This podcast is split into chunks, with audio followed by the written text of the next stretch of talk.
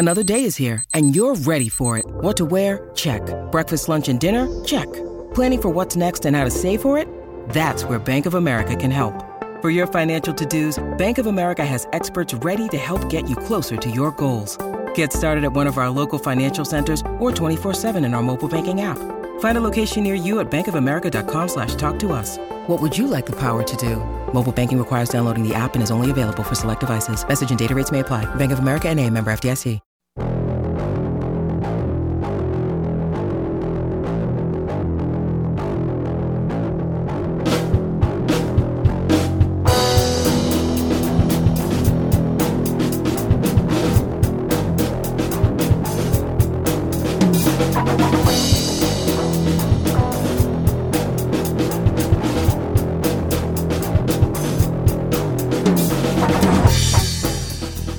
Welcome to The Watching Dead, the officially unofficial podcast for The Walking Dead on AMC. I'm Jim.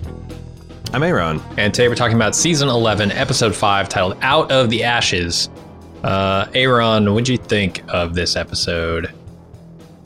I liked it. I think it's a good, um, you know, you got to go back and get, you know, keep up with what's going on in Alexandria. Uh, I needed more Commonwealth stuff. Uh, I don't know that everything worked and is entirely as successful as I was was was hoping it was, but I think it did enough. Um, I'm a little worried of some potential morgalizing going on with Aaron and or Carol and combinations thereof.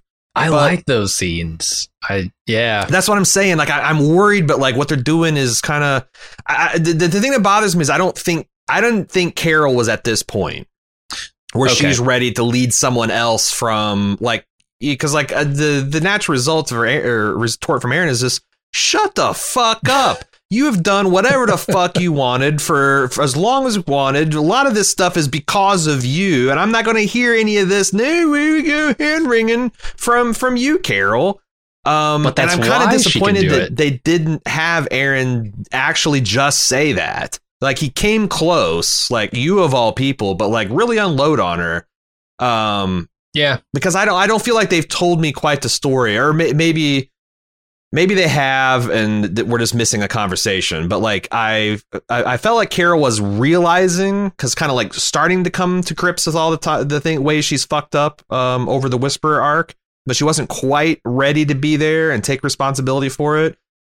maybe she has, and this is her doing it. Um, Mm-hmm. But I, I, felt like that's a little a little sloppy Joe, and I'm a little worried that this if they you know if this goes on for. But I don't know. This is just that's just me worrying. I don't think there's anything there yet. Um, yeah, also, the, the, I, the, no, I want to get your reaction to that first. I'm sorry. Okay, okay. The, the reason I like those scenes is because it's not necessarily about like the you know uh, solo nature of her the, the unilateral nature of her decision making. It's about the thing that led to that. It's about the anger and the emotion that Aaron is feeling in the scene.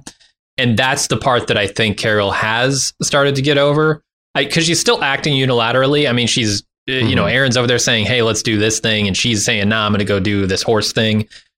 That's still happening. But the path, the emotional path that led her down, I think is the one that hits the mark here. And so it, it worked for me. I, I lo- out of everything in the episode, I think that's probably the best scene.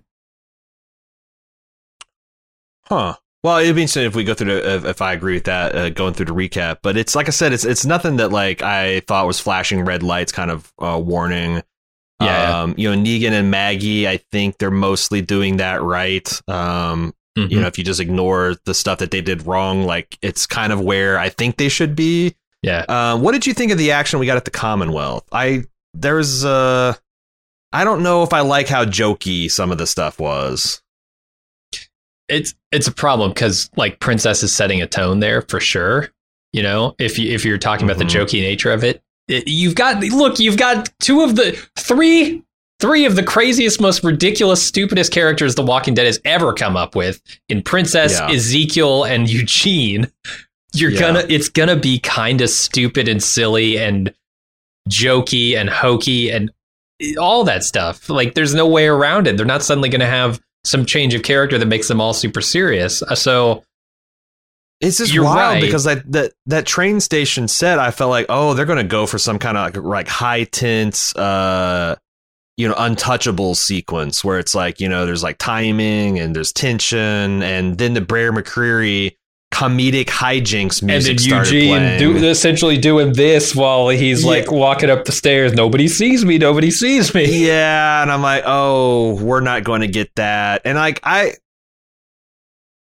I feel like they're begin they're doing the, they're they're leaning too far into the Kafka stuff way too soon. Hmm. Like I think that they're like I was uh you know hoping that they're I mean obviously I think I feel like the Commonwealth has to be evil, right? Cuz like other I mean I don't know. I guess maybe the Walking Dead is going to go out with uh you know Rick's spiritual successors and his group uh being the terrorists that bring down a benevolent essentially a better more benevolent version of what they had going in Alexandria. Maybe maybe they've got the courage to do to tell that story. But I don't think so and if I feel like they're they're letting the cat out of the bag way early. And also, like, Hmm. there's some things that just don't make sense. Like, is Yumiko's brother going to just be down with the dystopian fascist dictatorship that lets him bake cakes, even though he's a neurosurgeon? Why is this utopia got a neuro, uh, a, a, a surgeon? I, I, I don't know why I put the brain on. Th- why, why they got a surgeon working as a, in a cake shop? I think because they don't Like- know he's a surgeon. He's I, li- I think he's never told Ah. them that. Yeah. why but okay so like there's a couple questions i have that and then also like if the fines for disobedience are so high why did eugene's girlfriend is her name Mhm. stephanie Yeah, it is. Wh- why does she so blase go along like this is the kind of thing where it's like uh you know i got the feeling that like what she's doing is allow them to essentially use the the company postage machine Mhm. like, yeah, you can send a couple postcards through. What's a big, you know, what's an extra 50 cents? But it's like, oh no, you might be executed or exiled for this crime. Yeah. It never, like, it, you know, like, in it, it felt like a light hijinks thing, not like a capital crime. And there's a clash of that that I felt like probably I would rather it not be there, to be honest. I do wish they had told us what Stephanie's potential sentence was here, um, because they tell us what the newcomer's potential sentence is, and it's banishment. And yeah, hundred like they'll send you hundreds of miles away. I don't know if they're shooting them out in a cannon or what, but like Right. it did seem pretty severe for the newcomers. I wonder if it's not nearly as severe for the citizens. I wonder if it's But they're slap also this the is the the social commentary, right? Like you know, like you don't have full rights as a citizen; you're just asylum seeker. So like Right. they are definitely trying to say something about you know what obligations uh, societies that are better off have to ones that maybe through no fault of their own are worse off. Mhm. Um, how you can integrate and assimilate various dis you know like people that are uh you know traumatized and bloodthirsty. Uh, i'm just talking about in the walking dead world. Uh you know they're they're traumatized and bloodthirsty or have a skewed view of authority and and rules because they've been out here versus like i that stuff is interesting but i feel like they're they're shying away from that in favor of things that aren't that interesting. Um, but it's also possible that this is all still an elaborate part of the test of you know like they they first hit you with like you Mhm. know uh like like what is stephanie's job if was she like is that was that was that always an illicit use of uh community resources when she's having those long conversations with eugene or is she supposed to be kind of Mhm. some kind of outreach I, I i don't know because like and since i don't know i don't know whether this is just part of the gag like you know stephanie lures them in or maybe they've got a guy for people for for the ladies and and the gay bros out there to lure them in like a siren. And then they get them and they process them and then they test them. You know like it's like you said you don't have a large group but well, how quickly are you going to want to run to the radio to tell you know it's like yeah. so is it a setup? I i don't know. I just And wish it was like 50% less humor 50% more seriousness going on in these scenes.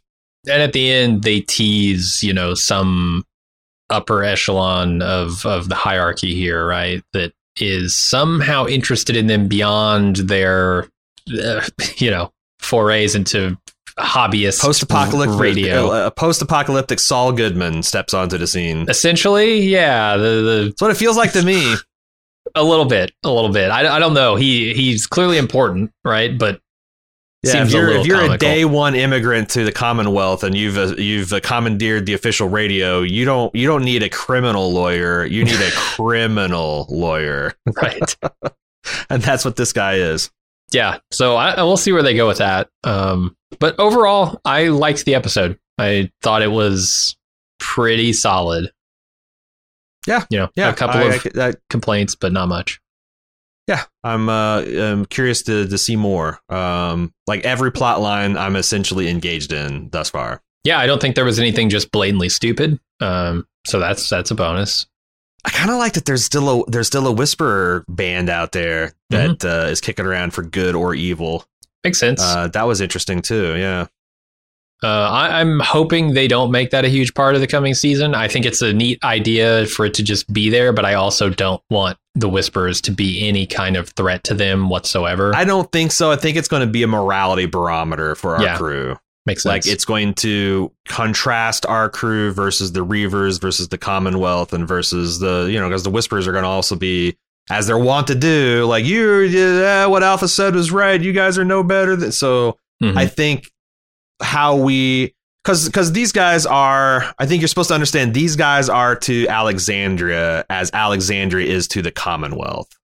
You know, Yeah. Uh, there's no reason to take them in. There's every reason to be distrustful for them, and I, I think that's you- we're going to draw comparisons between how these people are treated and how. Or, I mean, I guess there's no antagonism between Alexandria and these, except for you know we've already got there one day and we're lying and cheating them and swindling them. So, I, but I think that's what the the role they're going to play. You know, if I did have to pick something in this episode that I didn't like, I'd probably say it's the ending of this episode. I think it's oddly anticlimactic. Um, they mention that Connie's out there, and then Carol's like, "I gotta go. Let's go find her right now. I gotta fix my past mistakes." Um, and Aaron's like, "Eh, that'll probably wait till morning. Let's go back to Alexandria." And she says, "Okay," and they head back. Hmm. Now, Carol being Carol, I think there's basically zero chance that she gets all the way back to No. Alexandria before going off on her own mission. But yeah, there's some some some significant looks that she's given in in in response. I just didn't think this was a really great way to end the episode. But I don't know. It, it was it's a little otherwise. Fellowship of the Ring where you know Aragorn's getting everybody up to to go save our our friend uh, on this long perilous side journey that was Yep. not the journey that we're supposed to take on. Um, so I I, I and think then it just ends. I don't know, yeah, and then it just ends, yeah, yeah. All right. Speaking of ending, let's end this uh, preamble and get into the recap. Why don't we? Sure. Well, let's take a break real quick first. When you need mealtime inspiration, it's worth shopping Kroger, where you'll find over 30,000 mouthwatering choices that excite your inner foodie. And no matter what tasty choice you make, you'll enjoy our everyday low prices, plus extra ways to save, like digital coupons worth over $600 each week. You can also save up to $1 off per gallon at the pump with fuel points. More savings and more inspiring flavors make shopping Kroger worth it every time. Kroger, fresh for everyone. Fuel restrictions apply.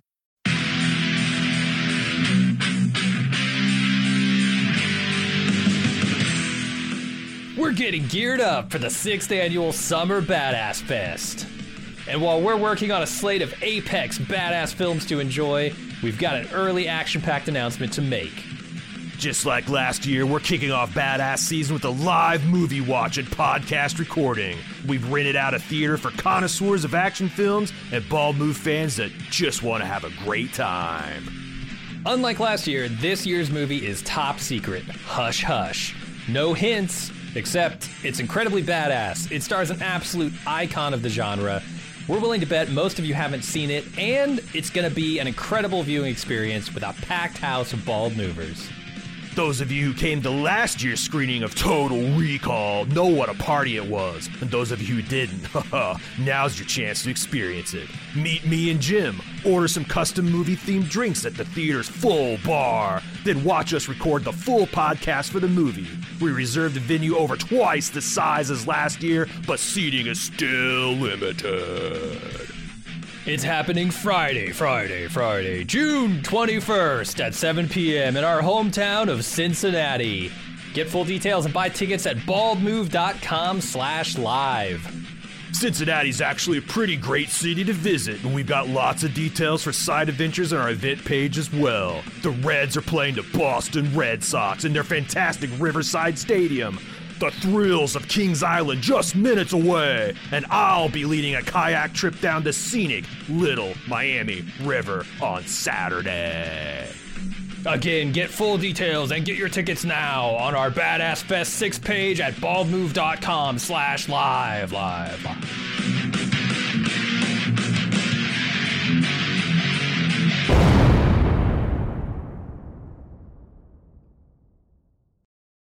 All right, we start off with Aaron and his girl Gracie walking through the woods. They're surrounded by whisperers. Gracie runs off. Aaron is killed. Surprise, surprise, it's a dream. Bet you didn't see that coming. Uh, why do shows do this? Why? Look, there's nothing you can do in a dream sequence that won't immediately give away that it's a dream sequence and reduce any investment I have in it to zero.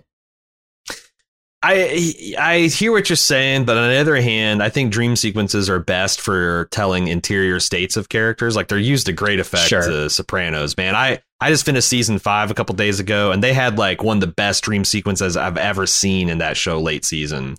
So I think that's what it's doing. It's telling that like if in case you've recalled, Aaron has been going through a little arc where Aaron was like the moral center of our character.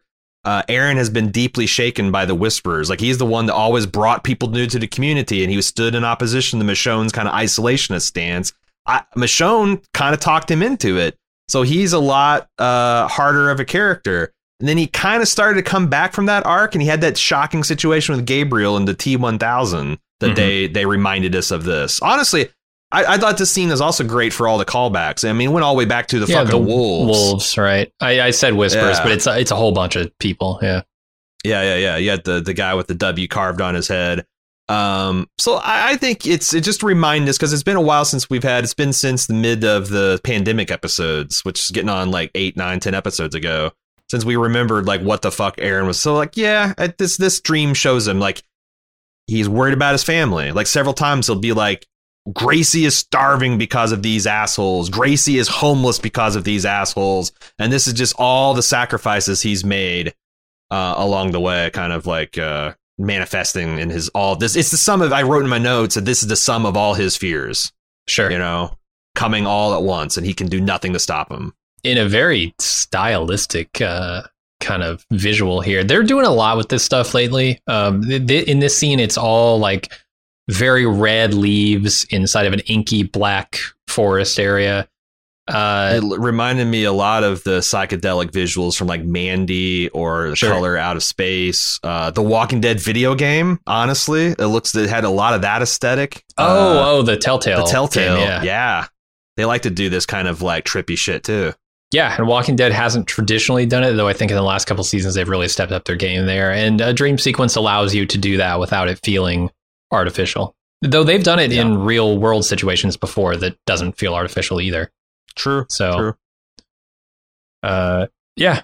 They, is is it a wooden hand that he puts on in the morning? I does he have like a morning hand and a battle hand and a building hand and I don't know because like I that prop does not look good up close. Let's just leave it at that because I couldn't tell if it's a Pinocchio carved hand. I couldn't tell if it's supposed to be a lightly rusted uh, Uh, Tin Man hand. Uh, yeah, I it's it's this prop is best admired from uh, the middle distance. I think. I like to think he has just a whole gallery of hands that he can choose from. Sure. It's like it's Well, we know he's it's got like the mace, Batman right? suits. Uh, right, Yeah, he does he's have the got- mace. He's got. Mm-hmm, mm-hmm. he probably has a hook. He's got a feather duster. He's got a he's got a pancake spatula. Atta- he's he's multifunctional. Yeah. Oh, how, does he pasta- do the tongs? A pasta machine. That pasta machine. Way remember that? That's, he's That's got a, he's got an arm that just makes pasta. yeah, Like He's a got Play-Doh Fun a roller. Like, Yeah, huh? yeah. It just it just comes out the other. It's just like he puts it and it just comes out the end, shoots out the, oh, the stump. Oh yeah, like the Play-Doh, right? Uh, so then Jerry wakes up in the morning uh, for for a piss, and he finds Walker a Walker inside the walls. What the fuck, people? He wakes everybody up. Aaron sends Gracie down to the basement while the others run out to deal with a whole bunch of walkers just rushing in through a hole in the wall, and they manage to get it sealed off again. What happened to their lookouts? I saw one guy got eaten, but sound the alarm Yeah, how does that before that, happen? happens. The- Yeah, they. Oh, oof, yeah. I mean, I, I guess I can't fault them for this because what do you? How do you set up? Um, I, I know I, I will fault them a little bit. Mhm. You set up by like just having to show the zombies milling around. Uh, you show that there's lookouts, but because of how big Alexandria is versus how many people they've got, they can't watch it. But I think this is the problem with Alexandria kind of being hypothetically Schrodinger's destroyed because Yeah. you're telling a story of the having way too many mouths to feed. Big man Jerry here stepping through a minefield of sleeping people in his house. Mhm. So like, okay, the walls are weak, but you got you got tons of manpower. right. So why aren't there lookouts on the walls? But on the other hand, if Yes. maybe they're all most of the warriors are dead, they're all civilians, they're not good at. But but I, I feel like they need that. This is they're they're trying to tell stories based on the stories they haven't quite sold to me. Yeah. and I got all these giant problems. Like you know, how did these walls get fucked up? Mhm. Like did the the the whispers hose them down with some kind of acid? like what? What what like what what did they do to this thing? Like a, just like uh even if they stacked like brush against it and set it on fire, I don't think No. steel walls would melt in those conditions. I I, I don't know. What No. I, I, that's that's that's my take on it. What do you think? Yeah, I'm with you. There's there's some nebulous like destruction of Alexandria that happened that we never really got to see. And so now we don't really know the state. And so every time they introduce something, I have a lot of questions. I'm not necessarily saying it doesn't work, but I just Yeah. don't feel like I'm grounded in the scenario that they've created here. But I feel like the writers think they are.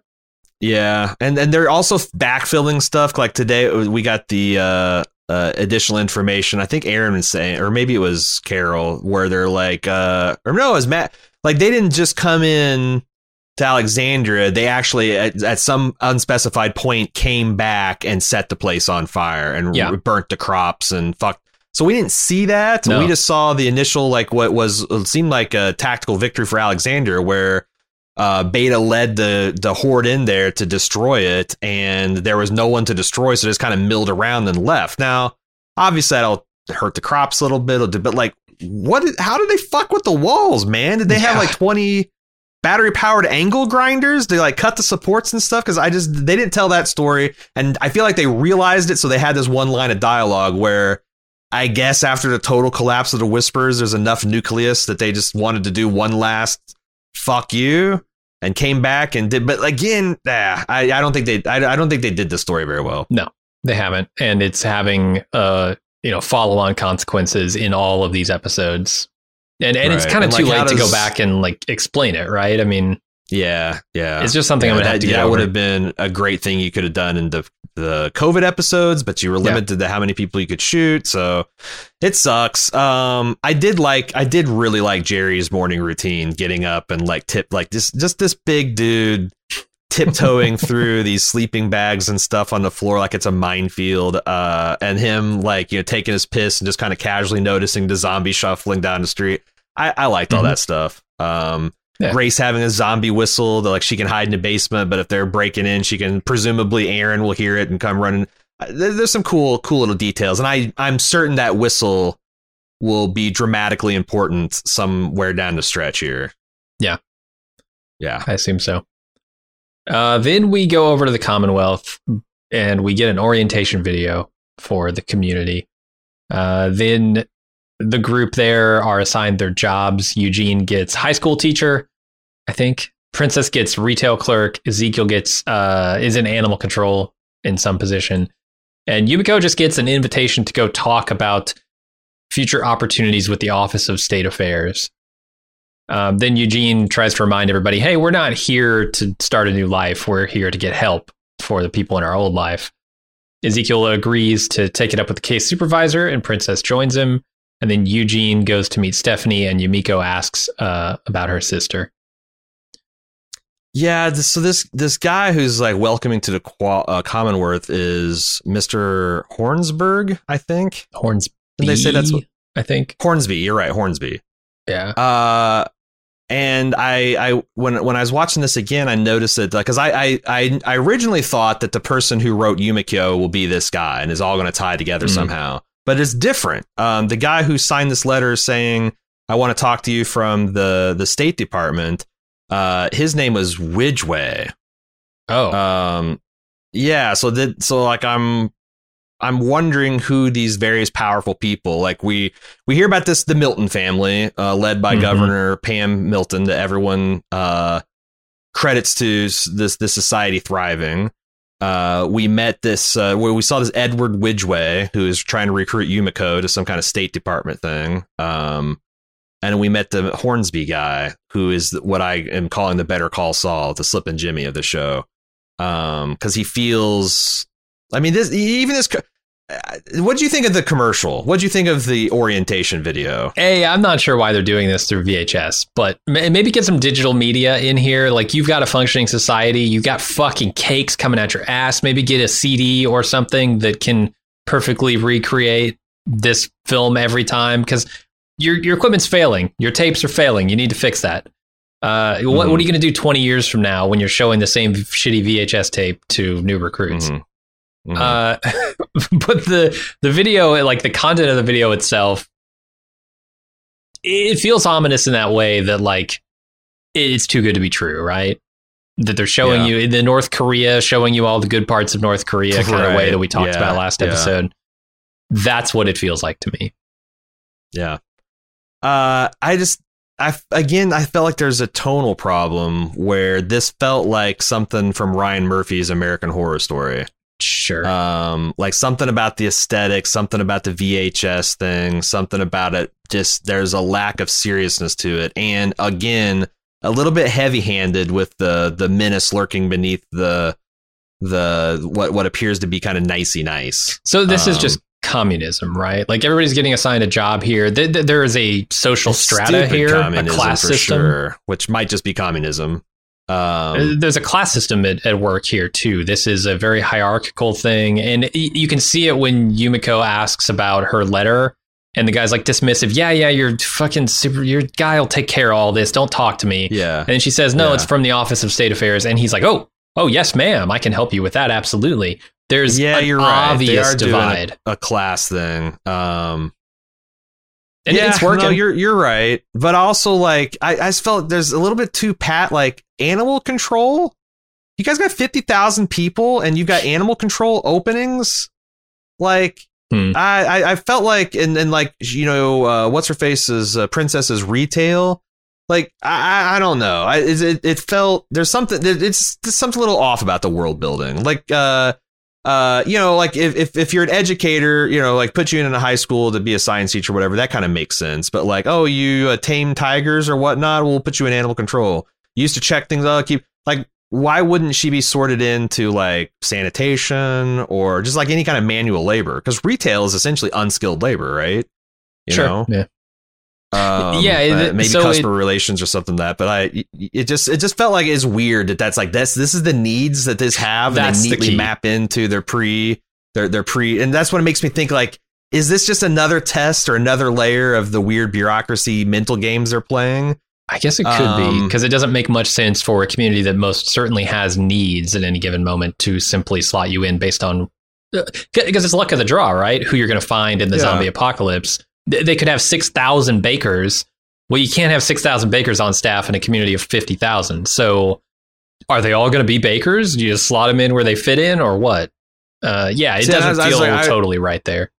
The Surgeon Brothers, the other thing that threw me about that is like, did they have so many surgeons that they're just like, okay, well, you know, we're just going to, you know, I got 50,000 people. There's only so many hearts that need to be operated on. So if I can go bake bread I mean, until that's probably George true. retires or Mary dies. Uh, so it you but I, again I don't know how much I want the show to actually sit down and explain the society or just kind of show, but I'm worried yeah, yeah. that like what they're showing me is dumb. That's the thing. Always, if you're at The Walking Dead, is like, you know, I, am I setting myself up by thinking, oh, they're doing something cooler, and it's like, no, it's just this. No, I don't know. I don't know, but I'm there's something artificial and evil about the society, and I feel like they're letting the cat out of the bag too soon. But who knows? Yeah, the artificiality and the evilness could just be coming from the fact that they don't know how to tell the story very well, but we'll see. I do like Eugene constantly, like, you know, even though he's here and he's achieved his primary objective, he's got enough decency that he's like, look, let's not get, we can't get sidetracked that we forget about plan A, which is yeah. helping Alexandria. Yeah. I like that he's always kind of bringing things back. I'm actually, it's kind of weird that the rest of this is the, maybe except for Princess, it's kind of weird that, that uh, especially Ezekiel, is kind of like fucking cool. I get to work with animals. I mean, like they've all forgot why they're here. Like Yumiko's like, yeah, I right. got to see my brother. That makes maybe more sense, but like. I thought King Ezekiel would be a little bit more mission orientated too. Well, Zeke's on a suicide mission. Zeke's not getting out of this one That's way or another. True. So he's That's probably true. just like, yeah, I want to pet some tigers before I die. Uh, uh, although it, I don't like, what is his cancer status? Because they have medical care here. They have surgeons yeah. that are baking bread. Like they, well, they mentioned that he had medical. Him? Oh, hasn't told he? them, but wouldn't wouldn't they like wouldn't they check out that giant goiter on his neck? Yeah, probably. I mean, I'm not a doctor, but I would imagine it's fairly simple to tell the difference between like a tumor and something benign. Mhm. But uh, then again, cancer is not like it's a disease that spreads, so maybe that's a low risk. I don't know. I don't know. I don't know. Uh, did you get the impression that Yumiko knew who Pamela Milton is based on the way she says her name in this scene? 'Cause I did. I, I got something, but I didn't. Okay. There was nothing else that kind of like uh, uh, there, there's nothing else that kind of like made me take note of it more. But yeah, I did notice that there was a reaction. Okay. Um, Yeah, I couldn't quite read it, but something. this family it's, it'd probably be important though. They'll be turn out to be important before the fall. So Is- like yeah, that's what I'm guessing. yeah. All right, uh, back at Alexandria, walkers continue to batter the fence. Their horse jerky supply is getting low, so they decide to make a run to Hilltop to get some of the blacksmith's old tools and maybe find some food. Rosita suggests that they at least have a plan B to abandon Alexandria, uh, but Aaron's definitely wanting to try the Hilltop plan first. I, I I- first of all, I, I really like them spreading the load out to the walls by you know banging on strong areas. Like that's that's neat. That's that's cool. It gives like you know explains because like my next question is like, well, this is such a shambles. How is it not falling constantly? Well, they're smart. Well, I, I Um, loved that right up until they explained it, and I'm like, I I Mm. got it. I don't I don't need you to s- Yeah. Rosita to come up and say, "Hey, every character on staff here, where you Uh-huh. are banging on the walls for this very." Just show me the thing they're doing, and I'll yeah. figure out why they're doing it. And yeah, they did it.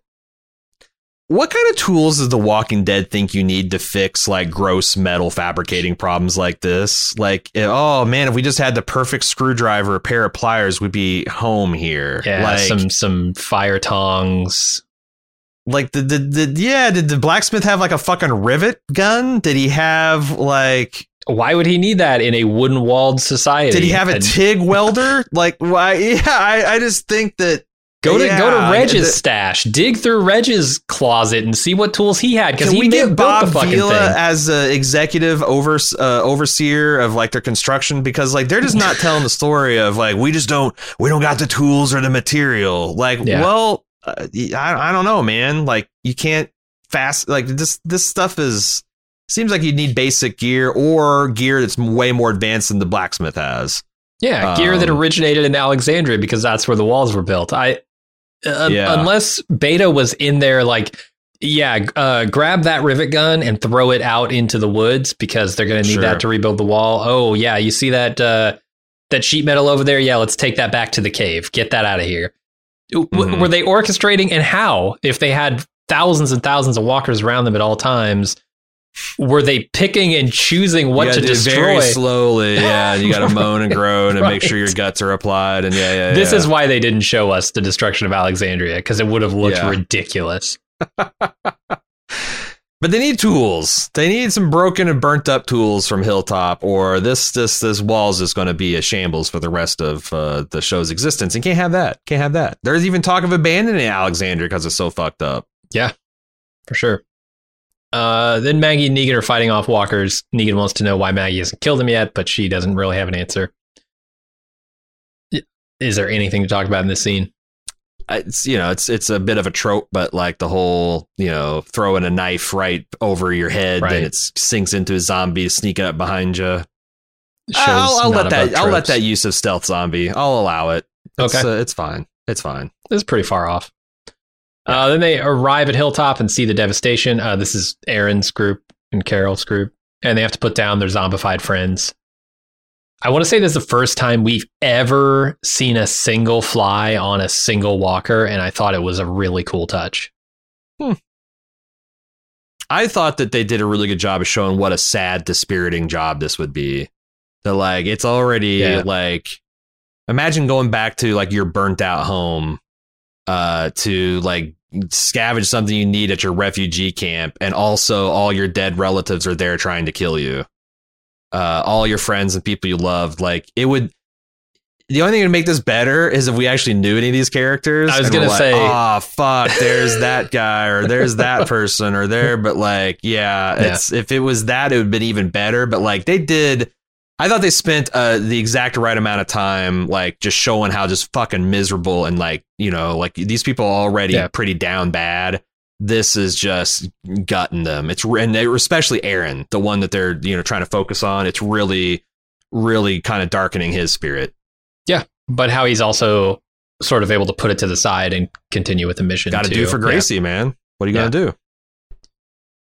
Uh, there are more walkers on the walls of Alexandria that keep coming up. Uh, Judith is teaching the children to use swords, and she sees some shitty preteens. They're getting younger, these shitty teens. Uh, younger We've run out of shitty hilltop teens. Now Right. we have the pre the yeah the thirteen shitty year old preteens. Uh, they're they're being shitty on the wall, so she goes over to stop them, and they bully her until she puts a blade to one of their necks.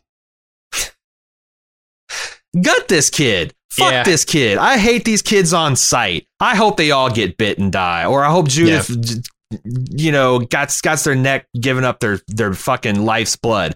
I I'm done. Done with these goddamn children of the corn apocalypse. Fuck them all. Uh, they made Judith cry. It's not cool. I agree. I, I and man, what a fucking uh, beast Judith uh, is. The Yeah. I'm gonna have to learn this young actor's name because she's doing. You know, I mean, I, I don't know. She's crying, but I, I feel like convincing kid crying, especially when you're dealing with like you know like this nuanced stuff about her brother and her dad, and also on top of being bullied, and she's like. You know, you can tell she's always been the mature one that plays by the rules, does the right things, been rewarded for it. And now she's got these fuckers that don't care about anything uh, it's good. And I hate these kids. I love Judith. They need to die. I'm rooting for these children's death. I am too. Uh, the the shitty preteens are somehow worse than the shitty teens. But yeah. Okay. I wish Uh, I wish I had a Walkman. I wish I wish Daryl had recorded what I can only assume is their shitty older brother getting eaten to death because of his act of cowardice and, and maliciousness. And I want them to show that to those kids every night before they go to bed. So they know what the hell happens to little shits like them. Uh, apparently, Cailey Fleming. This shit wouldn't be this shit we is- wouldn't do it if, if if Carl and Henry are still alive, we wouldn't be putting up with this shit. Oh no, of course not. They they learned their lessons a long time ago, the hard way. These kids are spoiled rotten. Uh, Got him, Judas. oh god, what are the kids in the Commonwealth going to be like? If this is the hard life that you have in Alexandria, turning these kids into little shits, what is the soft, cushy bakery life going to do to them? I don't know. I don't know. It's either it's either, they're either going to be even worse or they're going to be full on Nazi youth, where like they look like they're model citizens, except for God, the thing they're really passionate about is persecuting minorities. It's there's no middle Yeah. ground. It's going to be tragic. uh, Cailey Fleming is the actor's name who's portraying Judith, and she's great. She, she- does she look like a young Hayden Panettiere to you? Uh, I don't know who that is. the that is. cheerleader She from looks- Heroes. She looks like a a, a young uh, my niece, uh, my sister's kid, and uh, down to like the cowboy boots and the western affectation. She's a horse girl. yeah, I, I I mentioned this years ago that I really identified with this uh, person because she reminds me so much of my niece, and I I, I get a kick out of that. And these guys Yeah. bullying her, I fuck him. Fuck him. Whoo, whoo! It was way too early in the morning when I watched this episode for me to put up with this shit. All right, Maggie and Negan hit the suburbs. They make it to the outpost and they begin waiting. And Negan is antsy and wants to leave. But Maggie's still focused on Meridian and he tries to convince her to wait no later than sundown to call off the mission. Uh, I don't know. It doesn't really seem to work. There's there's no talking Maggie out of this suicide pact she's got with and her faith Meridian. is going to be rewarded. I mean, the thing is, is like this is a necessary scene, but it's also completely rote, Yeah. you know, by it's it's it's. Yeah, this is every fucking, you know, game over, man, bug out versus we got to do the mission kind of discussion you've ever seen in a war film or a disaster film. And, Mhm. you know, we got the good guy and the bad guy playing their roles and checking the boxes. We'll, we'll see where this goes in the scenes to come. Uh, Yumiko goes into a Commonwealth pastry shop that's fully stocked, and she finds her brother, Tomi, uh, cook, cooking baking cakes. Yeah, that's it. It's weird because they had Yumiko playing this as if like when she walked in and she smelled and she started smiling. I guess it's just a uh, a lady who hasn't had pies and cakes for a while. yeah, Except for Alexandria, kind of famous for their fresh. Fresh. They use that as a torture method. Look at all of her, fe- fresh baked produce and her jams and jelly. Like they couldn't make a cake in Alexandria for kids. I don't know. She walks in and she's, and I thought she was like, oh, this is a nostalgic smell because like I know my brother's cakes or whatever. Mm. And they mm. really threw me at the surgeon stuff because I'm like, well, maybe she just is like, oh, I haven't smelled pies for a while. Um, but they played it as if I, you know, and then when the guy popped out and was like, can I help you? I'm like, oh, there's her brother. And she's like, oh, I'm looking for my brother. I don't know. I thought it was weird. What did you think? Uh, I didn't have any of the weirdness necessarily. I think the the surgeon stuff was it's there to be kind of a question mark on their past relationship, and I, I will talk about that when we get there because um, I think mm-hmm. they're hinting at a lot of backstory between these two and stuff that True Magna has kind of been pointing out about Yumiko as well in past gotcha. episodes that didn't work because we hated Magna, but uh, I think we True. like might like this Tomi guy a little bit better. Hopefully. Although there's no fucking just, way this guy's British, right? Based on his accent, it's not good. well, it kind of came and went throughout the episode. Right. Like this, the early scenes, I thought they were. He was really. This might be a Kevin Costner where he's like, "Hey, I spent five minutes with the Boston accent. You guys believe it, right? You guys are buying into. you know, I, am I'm I'm uh I'm I'm Robin Hood.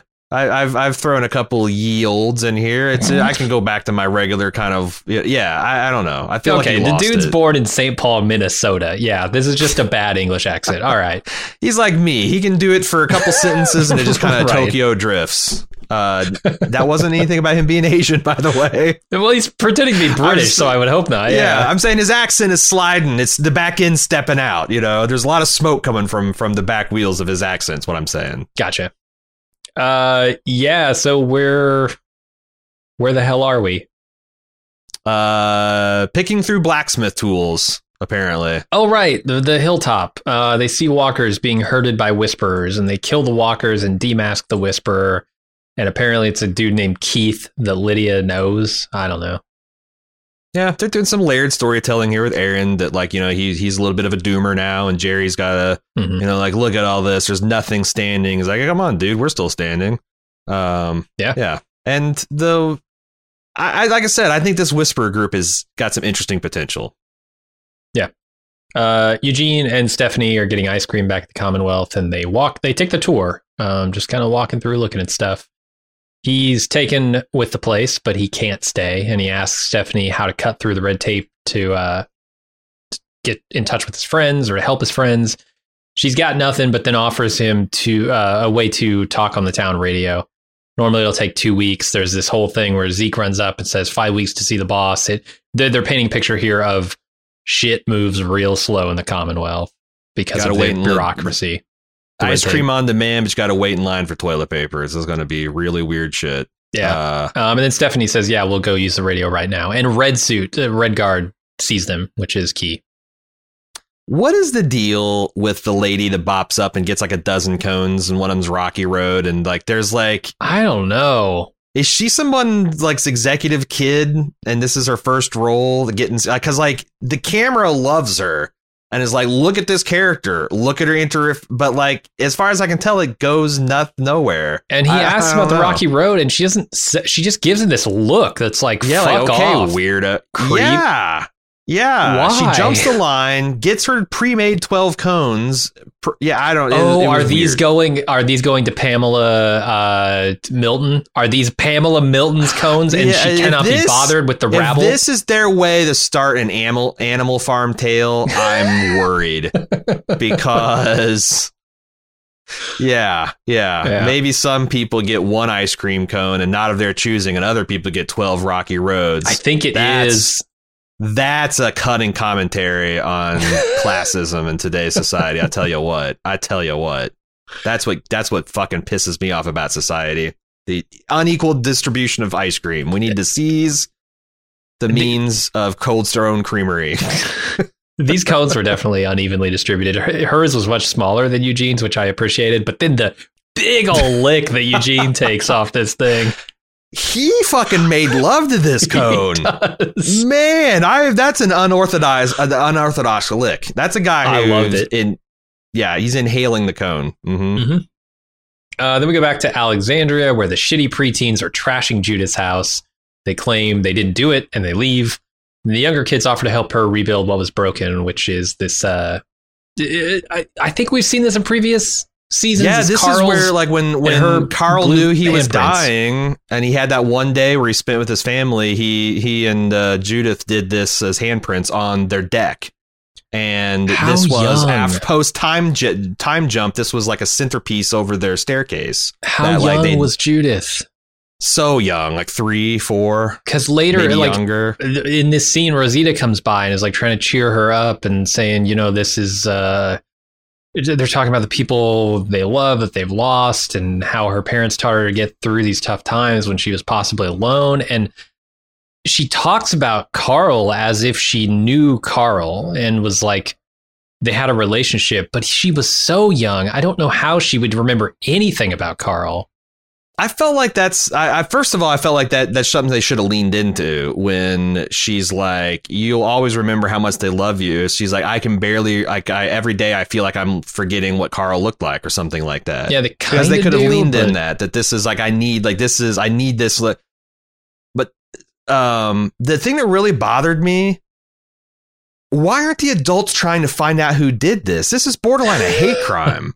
like to destroy this this is a shrine to a Hmm. dead person. What the hell and and Rosita's it's like, "Oh, we'll just fix it." The Rosita I know would want crime and punishment to happen. Yeah. Like, and again, I get it. I want to see these kids gutted. Maybe that's extreme. Maybe I shouldn't be the one that's meting out justice. But like, I feel like that's important if you're an adult and there's been some kind of violation like this, whether it's between siblings or what. Like, you got to get to the bottom of it and take it seriously. Or Yeah. else, like, what do you tell? Like, you know what? Don't ever care about anything because someone can destroy it and there's no consequences. You know? Yeah. Uh, I don't know. Rosita's not really hitting all the high notes here. She's also saying that she can help Judith rebuild this thing because she's really good at fixing things. And I'm thinking, oh, yeah, well, then why are the walls so fucking busted still? uh, if that's the kind of botch job you plan on doing with this board, I'll do it myself, Rosita. She's she's good at fixing things with like wood glue. You know, Okay. cold rolled Crafts. steel. That's a little tougher. If, she, Yeah. if only she had gorilla glue, she'd be good to go. Sure.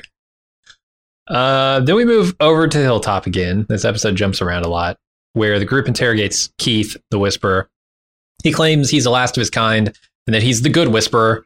Uh, Lydia stands up for him, but everybody else decides to lock him up until they decide what to do with him. Unfortunately, if they find out the cellar is already full of Whisperers, and they find Nabila's scarf, which means that these were definitely Whisperers in Alexandria. And then the whisperers kind of know the jig's up, so they attack. Some manage to run off, but Aaron, I I thought killed Keith, but he doesn't kill Keith. I thought Keith gutted Aaron, and then I thought Aaron Yeah. for sure killed Keith. He and says it's my I turn, was- and what? And he's got a I was knife and he surprised lunges. to find. Yeah, nothing. Actually, neither. None of those things happened. Um, I did like Jerry getting his blood up when he like finds his wife's headscarf and like, you Yeah. know, these people burnt our fucking homes. Like these are not the good ones. And also that this guy lied about everything. Yeah. Like it's it's really sh- it's really you know it's really easy to get onto the Aaron train here and be all aboard for summary summary execution. uh, go back to the Commonwealth. Eugene's group sneaks into the communications building, and they are so conspicuous. this is a comedy. Uh, yeah, I, I don't know how you could not notice them sneaking something here. Yeah, and again, I I feel like it's it's it's a bad tonal clash. Um, I understand because you've got essentially fundamentally goofy characters, Yes. and you're trying to, but like the stakes do not match. Like I honestly, I think it's a bummer to watch a person like Princess fuck up everything and get people killed. Mhm. Like Princess is a hilarious character, but if she's like doing her shtick and people are dying or getting imprisoned and enslaved in the background, it's not funny. right. You know, I guess it's I don't only know what funny the when the stakes, stakes aren't high. were yet. So maybe you could laugh at this scene, but in retrospect, yeah, it's a little bit more Yeah. uh, a down note. Um, and then we go to Yumiko, who's chatting with Tomi about how he got here. She mentions that he's a surgeon, which makes him a little jumpy, I think, because he prefers baking. He asks her not to ruin it for him, and she asks if the Commonwealth would be willing to help her people, and he's like, eh, "It's possible. I don't know, maybe." I, I think this scene is there. There's a lot of subtext here in this scene that they they're starting to lay out a history for these two characters. Um, and that is, I think, pretty good because of the stuff we've seen with Magna previously. There was a very like strong Yumiko is controlling in a weird way um, of other She's people's lives. Very much a pusher, expects a lot from the people she's around, and Magna was on her case about that. Um, never feeling like she was living up to Yumiko's expectations of her. And I think the same thing you're going to see is true of Tomi, and that he was sort of pushed, maybe by his entire family, maybe just by Yumiko, uh, into being a surgeon. And he was very successful and good at it, but he didn't really want to do it. And so now he's gotten a second lease on life in a sort of way uh, by becoming a 100% baker got all that too. and and, and he hasn't told I, I think the key is he hasn't told uh, the commonwealth what his actual skill set is and so they've assigned him Yeah. as if you know he wanted he was always doing his dream job of baking I have a problem with that because like it makes me it makes him if that's true and I think that's a good reading of it that's that's what I got from it too. If it's true, it does a lot of damage to what I feel about his character off the bat because it's one thing if you drop out of med school and disappoint your family and you retire to be a potter in San Francisco and you're happy. It's another thing when you're in a post-apocalyptic environment where people are living and dying to zombies and you're a person with a very vital knowledge and you're just like well, you know, my Yeah. best life is baking.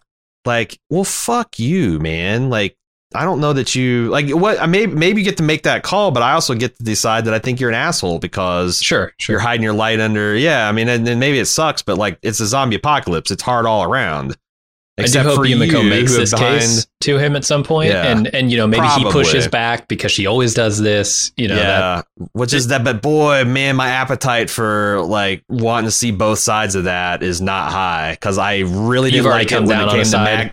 Because yeah, because like the thing is, is like there's ways you could tell that story to have Yumiko look like she's a crazy person. But Uh-huh. Magna, miss, I'm stealing half of the group supplies and squirreling because I don't trust anybody. I'm gonna like.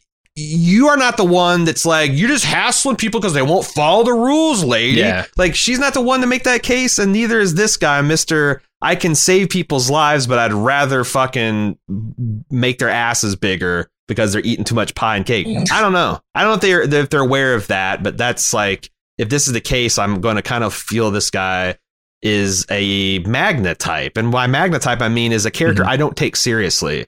When she stands up Yeah. and makes an impassioned plea to the group, it's kind of like Eugene doing it. Like my baseline is, well, you're a fucking idiot, Mhm. so no one should listen to you. And when they do, it always throws me because I'm like, well, wait, don't you all know that they're an idiot? So right.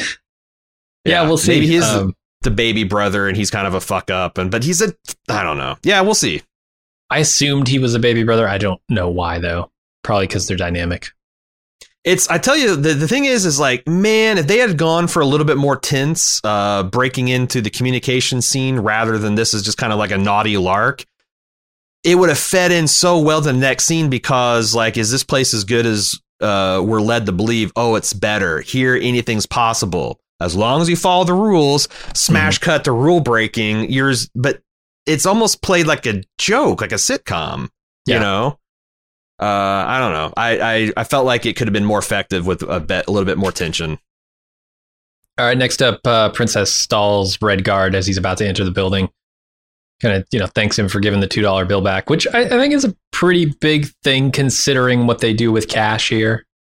Um, Yeah, it it's, it plays like I never saw a romance or even a liking between these two characters. It goes both ways. yeah, no, But you know that was that two dollar bill is important to Princess. If Mhm. you recall, it was from her first paycheck. It represents her first adult money. It's Uncle Scrooge's Dime, it? The, yeah. His yeah, his first lucky dime. dime. Yep. You know, uh, it's it has a lot of psychological importance. Um, I Mhm. actually have the very first check that was given to me for a creative work, uh, and I got it like ten years before I started Bald Move, and its little frame was like, hey, you know, the shit I did in the free time was worth it to somebody. Uh, so I get that, and it's it's it's cool of Mercer uh, to give it back to her. But I don't know. Like I said, I this kind of comes out of nowhere. The fact that there's either a potential romance or a mutual respect, I did not Mhm. see.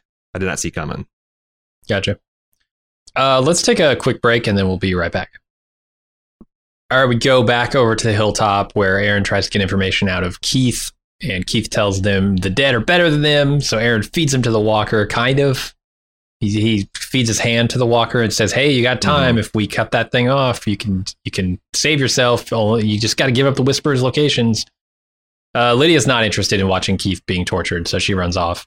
Carol steps in and tells a very angry Aaron how losing Henry uh, took her down this very dark path, and he doesn't want to go down the same one. Trust me. Uh, I like the scene quite a bit. Yeah, you should, you should. Uh, Carol's had a lot of experience. This is like the third different dark path she's gone down that led to a lot of people dying and unilateral action that she came to. So she knows what she's talking about, Aaron. For sure. Um, but Aaron's got a good point too. Like I like the fact that like you know Gracie, um, you know, is going hungry. She's homeless because that the world's full of people that are beyond saving. What are you even? Uh, I also kind of like the aesthetic of like uh, apparently they'd shove like a deer antler through the zombie, and that's how like Aaron was steering it around, and it also had like pokey yeah. things out of its chest. Um, but it's it's pretty fucked up for Aaron.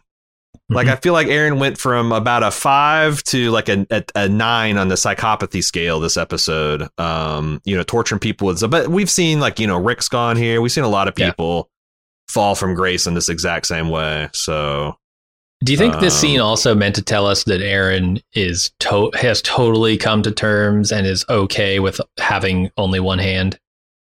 Because he doesn't really look at this as a big true. deal of losing a, a disability. Yeah, yeah, yeah. I think you might be onto something there. okay. Because uh, I was thinking, yeah, God damn, you're getting cut off this hand. That's totally torture. That's horrible. Like, yeah. But then, yeah, I thought about that. Uh, and, and from a storytelling perspective, I think this is also good because it's showing you how monstrous people can look from a different point of view. I mean, how is this different than the garbage people, you know, mm-hmm. torturing Rick and mm-hmm. Father Gabriel? How is this different than Negan, you know, putting people through the zombie gauntlet to manipulate them? How? And the yeah. answer is it's not like, you know, except for in a means versus ends kind of way, but. Yeah I think that's going to be another one of these storylines is like how in in instances where there's been so much death and pain on both sides and maybe the people that are dealing with death and pain, you know, have some human reasons for that kind of shit, you know, hurt people hurt people, they say. Um, I, I think that's another interesting angle they're stepping up for as like how yeah, who is who gets to throw the last stone? Yes. Uh, and how who's, do you how do you go gonna... from throwing stones to, to working and coexisting yeah. if you can't work together? Yeah, that's a that's a big step, a big transition, and I feel like Carol of all people is the one trying to make it here um because she's just gone down the other path. She's seen the cycles so many times now. Yeah. Yeah.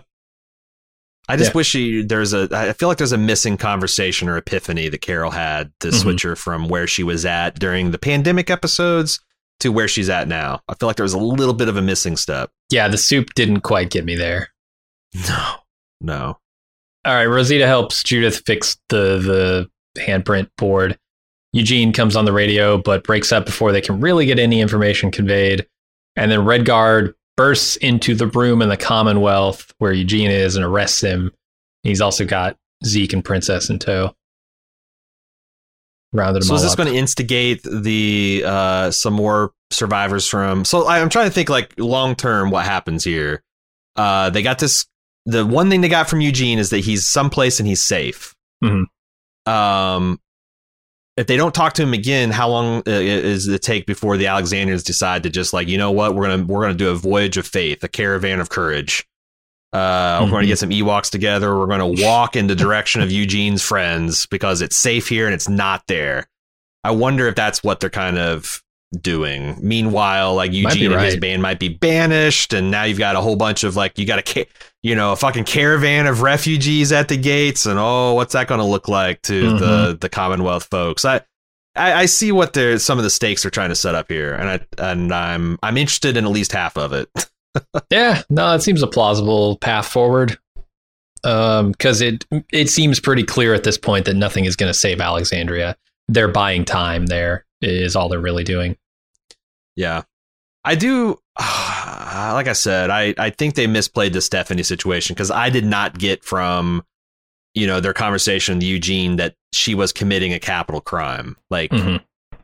uh, and she might and, not be if she's a citizen. I don't know they don't ever tell us what the stakes are for her Just that she's yeah, been charged with something. She's just in. She's got like a uh, a hand uh, like slap on the wrist versus maybe you know. Because I, I also don't know is this one of this because like the only thing I, the only time I can think of where I've I've heard, they've told a story like this and it's terrible. It's the season one episode of Star Trek where Wesley crushes crashes Wesley Crusher oh, crashes through the greenhouse. And you've got a whole something? bunch of people like, well, what's the deal? Like, we'll fix the flowers. It's no versus you've committed a sin and you're going to die. Like, is it one of those places where all the crimes are capital? Essentially, if you all, all you got to do is follow the rules, and if you don't follow the rules, then you're fucked.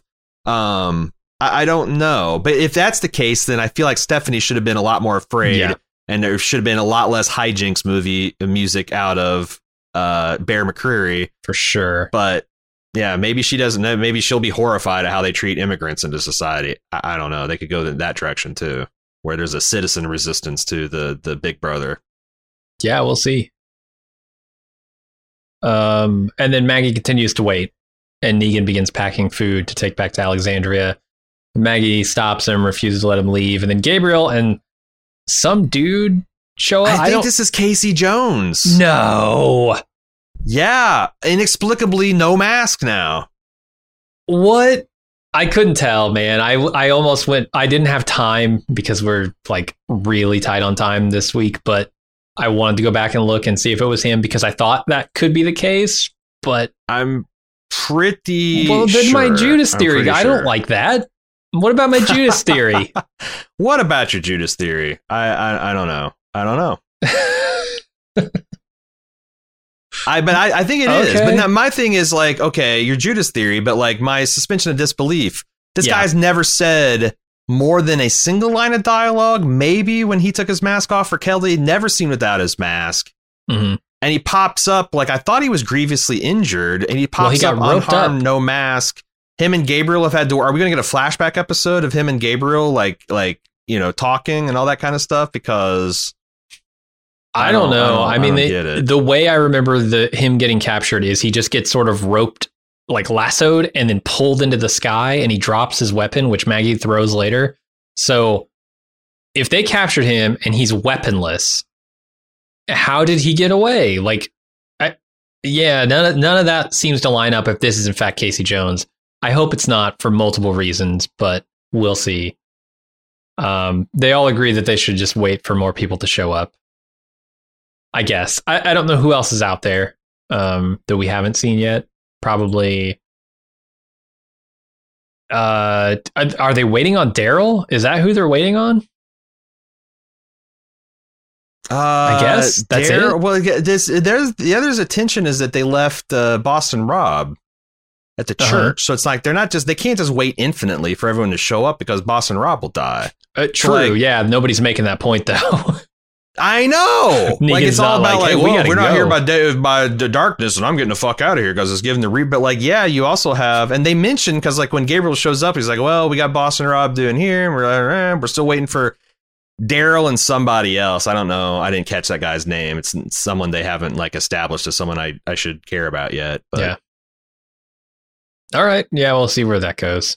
Um, then we got one final scene where Eugene's group uh, at the Commonwealth, where Eugene's group are told what they're being charged with. They plead to little effect.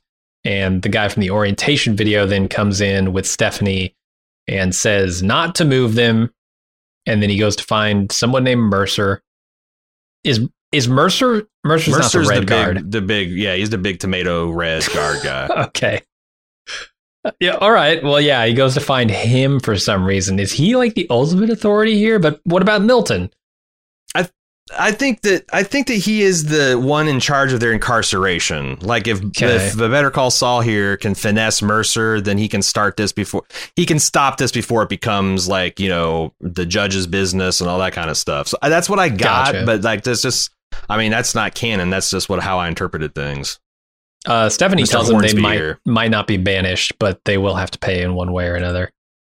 Right. Like so this guy's ominous. a fixer. He's extra legal, might mm-hmm. be able to pull some strings, but now you're gonna be you know, I guess that's the other thing is like anytime you have these authoritative high control groups, you always have like a commiserate gray and black market for, you know, getting shit done.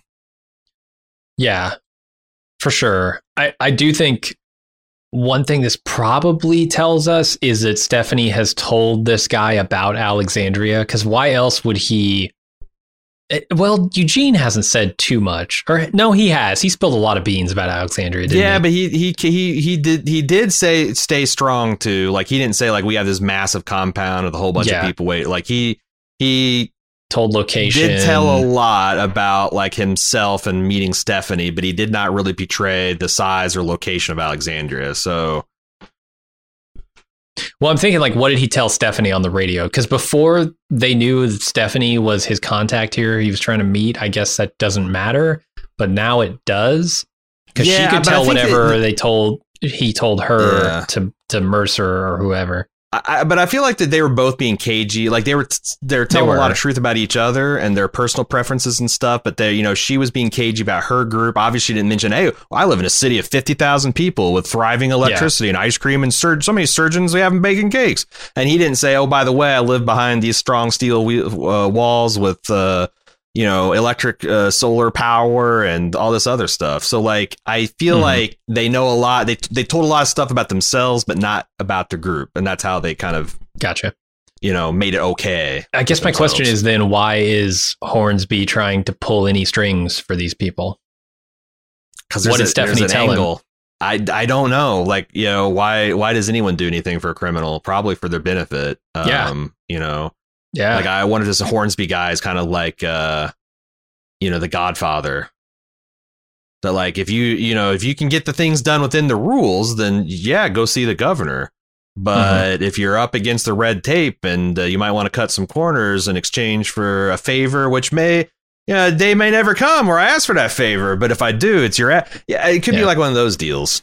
if you've baked if you've baked this guy like 50 cakes and he still says you owe him one more cake every time but That's you need that guy to disappear maybe as a wedding gift you you get to disappear somebody Yeah, when Yumiko's brother ruins his boy's birthday cake and he comes to you and is like, mm-hmm. look how they massacred my boy's cake. You have to bake him a new one. No questions asked. right Use use your all your skills as a lawyer. Need, All I need you to use all your skills as a lawyer and a high school teacher to to bake me this cake. we've got one more Can't let the boy's mother see the cake like this. where carol gives the whisperer some food and packs uh, to leave.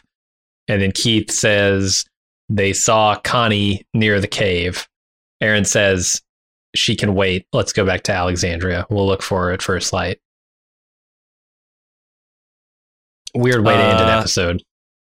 Yeah, and uh, Carol's already like, I don't. Yeah, I, I, I, I don't know. And here's the thing: it's like it's interesting because Carol now wants to jo- like single mindedly pursue her objective, right? yeah, oh, Yeah, if I again. can rescue Connie, then like, man, it's like almost as all is forgiven. There's just right right, just the hilltop Um, but you, know right, just a hilltop and all your friends and family that we had to Right. re-murder. By troy the way, who they Uh, had to murder earlier But yeah. she's like on tears and like, oh, please don't go down this path. It gets all fucked up when your personal objectives and emotion gets involved. Oh, Connie's alive? Oh, oh, my salvation. Yeah, it's uh, it's and then that might be intentional. They actually could have that kind of tension in the story, which would be kind of cool. Or it could just be we're on a weird morgalizing treadmill with these two, Yes. and uh, it's going to be going to be tedious. Hasn't got We'll there see. yet. We'll see. Yeah. that's the one thing about the Kang era. There's been some stupid shit in isolation, but long-standing things that just get on my fucking nerves have been fewer and far between. that's true that's true all right that's it that's all we got for the episode Yeah.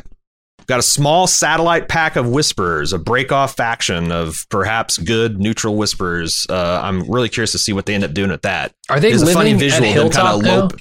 Yeah, like as soon as the our team walked away, they just kind of like melted back into the woods, you know, or from the woods, and you just came from everywhere. So yeah it's weird because only one of them's actually whispering. I, I guess that's how they did it, though, right? They'd have the people that are kind of hurting, and then uh-huh you know, in some other place, people were without their masks on and kind of like doing, you know, their their thing. So I guess this is a, like the burnt out hilltop is a massive upgrade from the open shit pits that they that they used to yeah. come eating worms and things. Yeah. Mhm. So I uh, I don't know. We'll see. Also, uh, I'm also very curious about what they could possibly find at the rendezvous point. That's going to be that they can personally carry back on their four backs. That's going to change the tide of Alexandria. Yeah. Um, this feels like a uh, man. I feel like because of the ambiguity and how they told the story, like I don't know. This Maggie's rescue mission seems, or you know, supply mission seemed stupid when it was on the outset, and it just keeps getting dumber. And I hate the fact that I'm on Negan's side every step of this. Like it seems like he's always talking smart and she's always talking stupid. Yeah, I mean, maybe when they get to Meridian, there are a lot of vehicles or something. Maybe she knows that they'll have the capacity. Oh, tons to of vehicles fully back, gassed up and tons of food and the well, you know horses fully gassed the, and up. The re- and and, and, and the Reavers just let it be. There there wasn't enough Reavers to eat. You know, there they yeah. there's only like thirteen of them or, or yeah, whatever they said. Reavers. So there's not enough to eat eat a full full Alexandria's portion of it. Yeah, I, I don't know. Uh, they're they're little little painted themselves in a corner, but I, hey, maybe they can get out of it. We'll see. Also, well, they're going to take him back to a completely non-fortifiable Alexandria. So why? What's the point? Yeah, yeah. Well, that'll do it for this week. We'll be back on a regular schedule of a feedback episode. If you got something burning that you want to talk about, uh, save that for Wednesday at 1 p.m. Eastern on twitch.tv slash bald move. We'll record our feedback response episode live. The podcast will be out later that evening. Uh, and then, of course, this weekend at 9 p.m. or thereabouts, we'll have the latest episode of The Walking Dead for you to enjoy. Uh, yeah, we'll see you back next week. Until that time, I'm Aaron. And I'm Jim. See ya.